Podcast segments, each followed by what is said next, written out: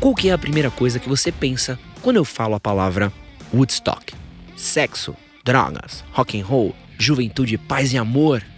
Um festival para celebrar a cultura hippie, o rock progressivo e a paixão pelas pessoas? De fato, Woodstock realmente tinha todas essas coisas. Mas isso foi em 1969. Porque 30 anos depois, em 1999, a coisa foi bem diferente.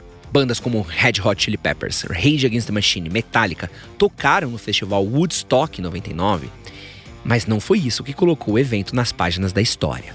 Eu tô falando aqui de um festival que foi protagonizado por porradaria, rock pesado, gente tocando terror, roubo, incêndio, violência gratuita e tudo aquilo que é exatamente o oposto do Woodstock, paz e amor de 1969. E se eu pudesse definir aqui Woodstock de 1999 em uma única frase, essa frase seria fogo no parquinho. E olha, bota uma ênfase especial aí na palavra fogo. Puta vida! Tá pegando fogo, bicho! Sejam bem-vindos a mais um Wikipod, o seu podcast biográfico com histórias incríveis. Meu nome é Edson Castro e eu falo diretamente da Pod 360. E se você tem um amigo que curte música e sempre prepara um look especial para ir pro Lollapalooza do Rock in Rio, compartilhe esse episódio com ele, porque com certeza ele vai gostar. E você pode mandar por Instagram, por WhatsApp, por Telegram, por Twitter, por onde for. Porque, mano, esse episódio daqui tá fera. Você é o bichão mesmo, hein, doido? Mas quando a gente fala do Woodstock de 1999, as pessoas costumam fazer uma pergunta: por quê? Porque as coisas saíram do controle? Porque tinha tanta raiva envolvida? Porque tantos roubos, mortes, incêndios e estupros aconteceram em um festival? Porque era para ser um festival de três dias tranquilos, de paz e amor, e tudo acabou virando um verdadeiro filme de terror. E para responder essas perguntas, a gente precisa fazer aqui uma viagem no tempo.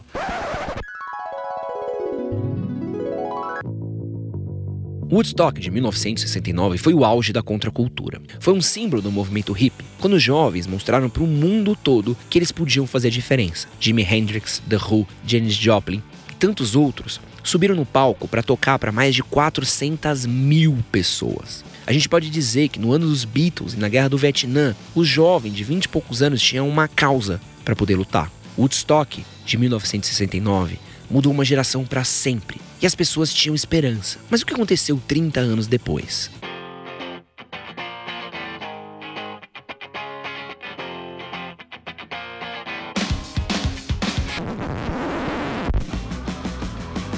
Nos anos 90, o mundo era um pouco diferente. Os ideais de paz e amor dos anos 60 já não eram mais tão repercutidos por aí para uma geração que ficou conhecida aí anos depois como uma geração vazia, a famosa geração X. E você pode sacar tudo isso no niilismo nas letras de bandas como Nirvana, como Sonic Youth, como Smashing Pumpkins. Tudo uma galera muito vazia, deprimida, sem propósito de viver, triste e vendo aí o final aí de uma crise econômica que rolou nos anos 80 e vendo o American Dream uh, colapsando nos Estados Unidos. E tudo isso piora quando Kurt Cobain morre. Isso foi um marco para aquela geração. E o mundo entrou numa fase bem mais dark. Paz e amor já não colava mais. E o negócio agora era raiva. Muita raiva. E você pode ver isso aí em bandas que acabaram surgindo na época, como Rage Against the Machine. Você pode ver, por exemplo, Korn. Pode ver com. que mais nessa época? Alice in Chains. Você vê na mesma sonoridade dessas bandas um pouco desse sentimento de raiva, esse ódio, é, esse vontade de canalizar toda essa energia negativa para algum lugar. E isso ia pra música. O jovem nos anos 90 era alguém com um puta sentimento de raiva. O famoso rebelde sem causa.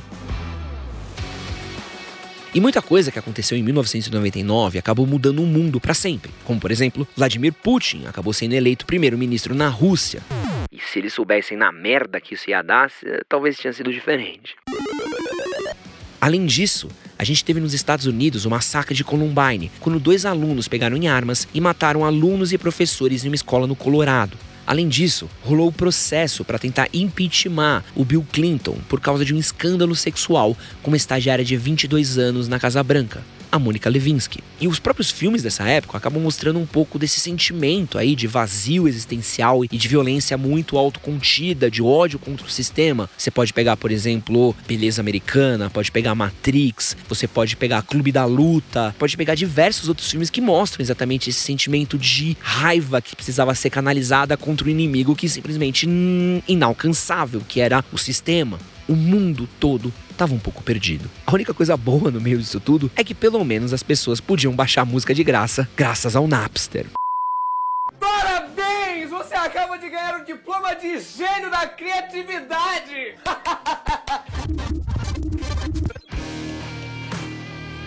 E foi nesse contexto que o Woodstock de 1999 aconteceu.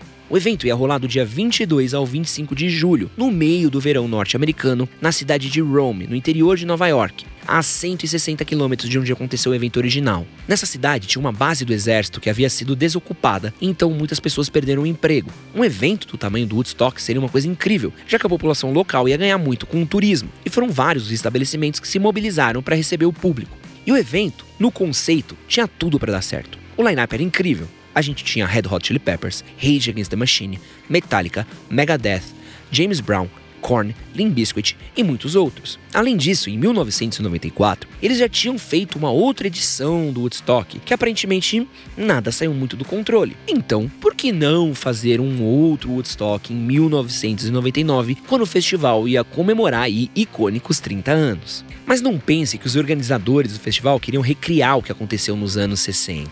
Eles queriam que o Woodstock de 1999 tivesse o que os anos 90 tinham de melhor. Mas eles não sabiam onde tudo isso ia parar.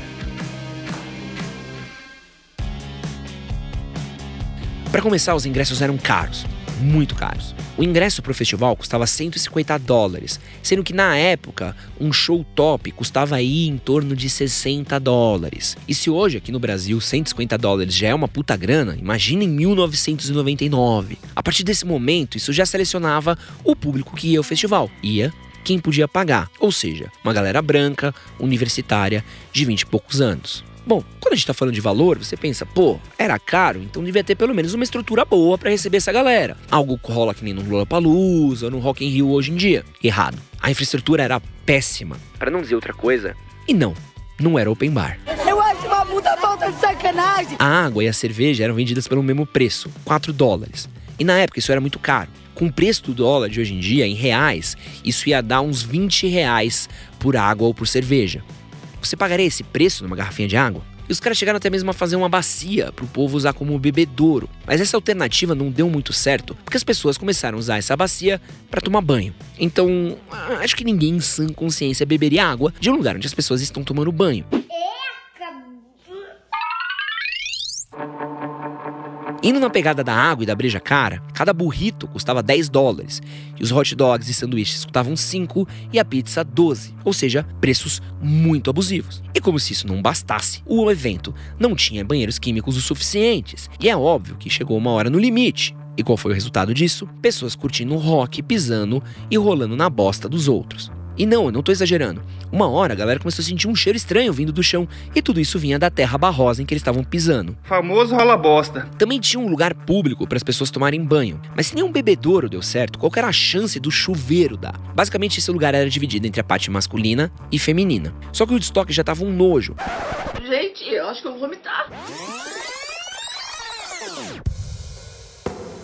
E além disso, para as minas era um bagulho muito perigoso, porque elas corriam o risco de serem abusadas sexualmente. E acontecia muito dos caras puxarem a cortina do lado feminino para ver as minas peladas. Isso faz a gente chegar na parte da segurança. Que bem, não funcionava. Eles mal revistavam as pessoas que chegavam pro festival, o que fazia com que as pessoas pudessem entrar com qualquer tipo de droga ou qualquer coisa no bolso. Para piorar, os seguranças eram jovens e acabaram entrando na vibe do festival. Ou seja, eles meio que deixaram de serem seguranças e começaram a fazer parte da galera que estava curtindo os shows.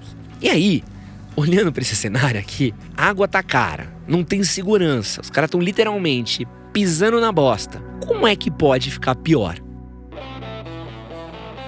Bom, como se não bastasse a falta de água, a falta de banheiro, o lugar estava num calor dos infernos. 37 graus, sem basicamente nenhuma sombra. Para você entender o desespero, que pensa gringo tomando sol. Pra gente 37 graus é terça-feira. Para um gringo branquelo, 37 graus é o inferno, é, é matadouro, né? Então tinha uma galera que ia ficar embaixo dos carros e dos caminhões para se proteger do sol. E aí, com esse cenário montado, pensa mais de 400 mil pessoas, lama misturada com cocô, calor infernal, falta de água, comida cara, sem segurança. Essa seria a vida por três dias de jovens de 20 anos. Isso se eles sobrevivessem. Rápido! Eu não quero morrer! A MTV cobriu o evento todo. Inclusive, você podia assistir pelo pay-per-view por 30 dólares por dia ou 60 dólares o evento inteiro. O comentário de um repórter da MTV resume bem a vibe do Woodstock 99. Era um lugar perigoso para se estar. O cenário era assustador. Claramente a gente tinha que sair de lá. Era como um campo de concentração. Para entrar, você era revistado para que eles tivessem certeza que você não estava levando água ou comida que faria com que você não consumisse os produtos com preços altos lá dentro. E como a gente já viu, tem sempre como ficar pior. E já deu para entender que o que marcou o Woodstock foi a raiva das pessoas. E dizem que todo o caos começou no sábado, dia 24 de julho, durante um show da banda Limp Bizkit. Por mais incrível que pareça, isso aqui é genial. A treta toda começou quando eles tocavam a música Break the Stuff, ou seja, quebrem as coisas. Vamos quebrar tudo no salto, gurizada!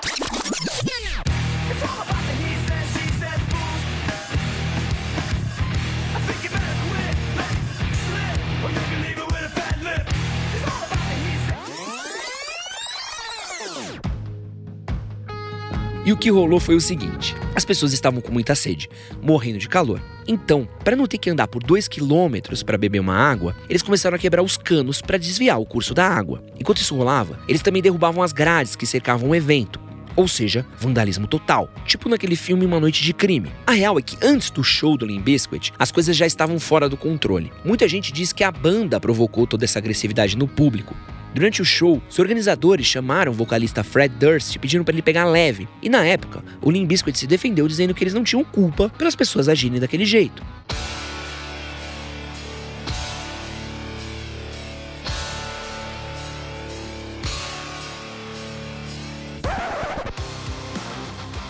O maior símbolo da geração no final dos anos 90 foi o Rage Against the Machine colocando fogo na bandeira americana. A galera simplesmente foi à loucura quando eles fizeram isso e acabou tornando toda aquela multidão num barril de pólvora. E para piorar, essa parte é muito a mais.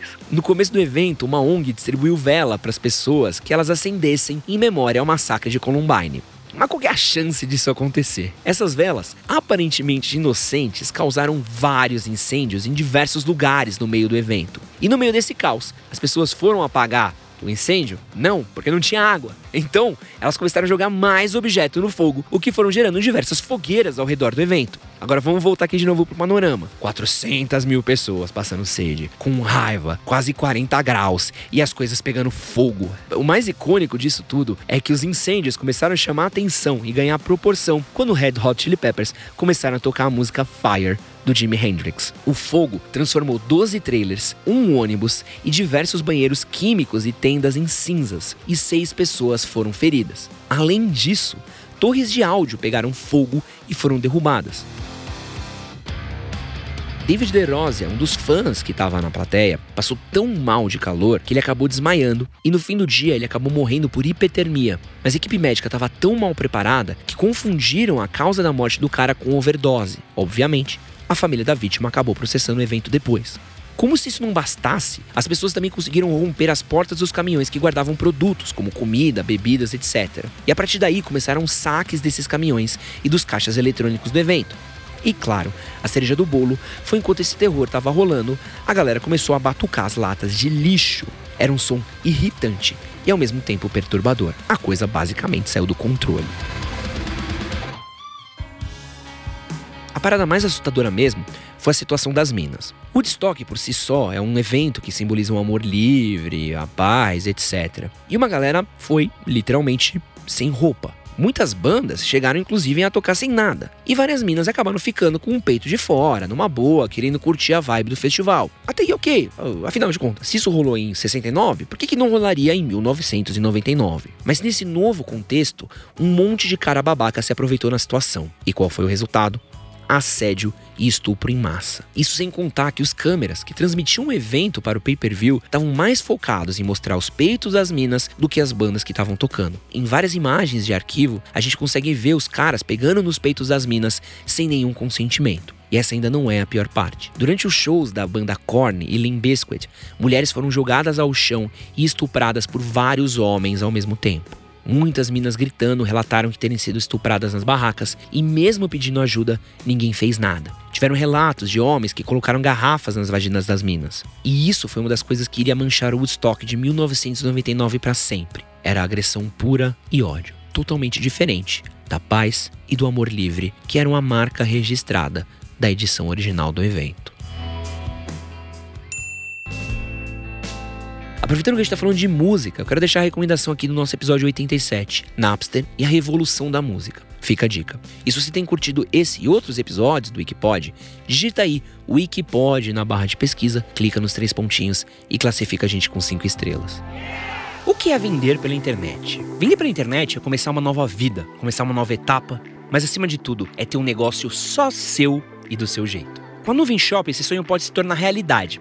Mas por quê? Porque a Nuvem Shop é a maior plataforma de e-commerce da América Latina, com mais de 10 anos de mercado e mais de 90 mil clientes ativos. Ela te ajuda a ter a sua loja online de um jeito simples e profissional. Você pode montar o seu próprio negócio e escolher o seu meio de pagamento e envio. Além disso, são mais de 30 layouts gratuitos para você deixar a sua loja online com a sua cara. E tem mais. A Nuvem Shop oferece suporte para todos os tamanhos de empreendedores, contando com serviços e parceiros de acordo com o seu negócio. Você escolhe o que é melhor para sua loja. Agora seu sonho não precisa mais ficar nas nuvens. Se quiser saber mais, segue @nuvenshop e se tiver interessado em criar sua loja online, use o link na descrição do episódio e ganhe 30 dias grátis. Mostre ao mundo do que você é capaz e crie sua loja online na Nuvem Shop.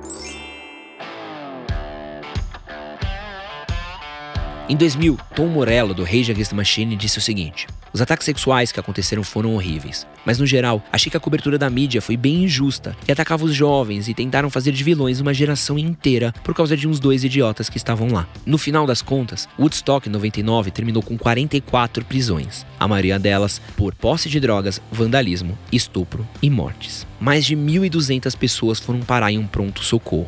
Meses depois do caos do Woodstock 99, aconteceu o Coachella. A água era distribuída de graça na entrada do show e os estacionamentos também eram de graça. O Coachella foi leve e tranquilo. Tudo aquilo que Woodstock 99 deveria ter sido, mas não foi. O Woodstock 99 mudou a forma de fazer show nos Estados Unidos. Basicamente, os promotores aprenderam, do pior jeito possível, como fazer uma banda subir no palco e tocar umas músicas sem nada sair do controle. Quer dizer, alguns promoters, né? Os do Travis Scott não aprenderam, não. Isso aí falta uma lição de história aí pro Travis.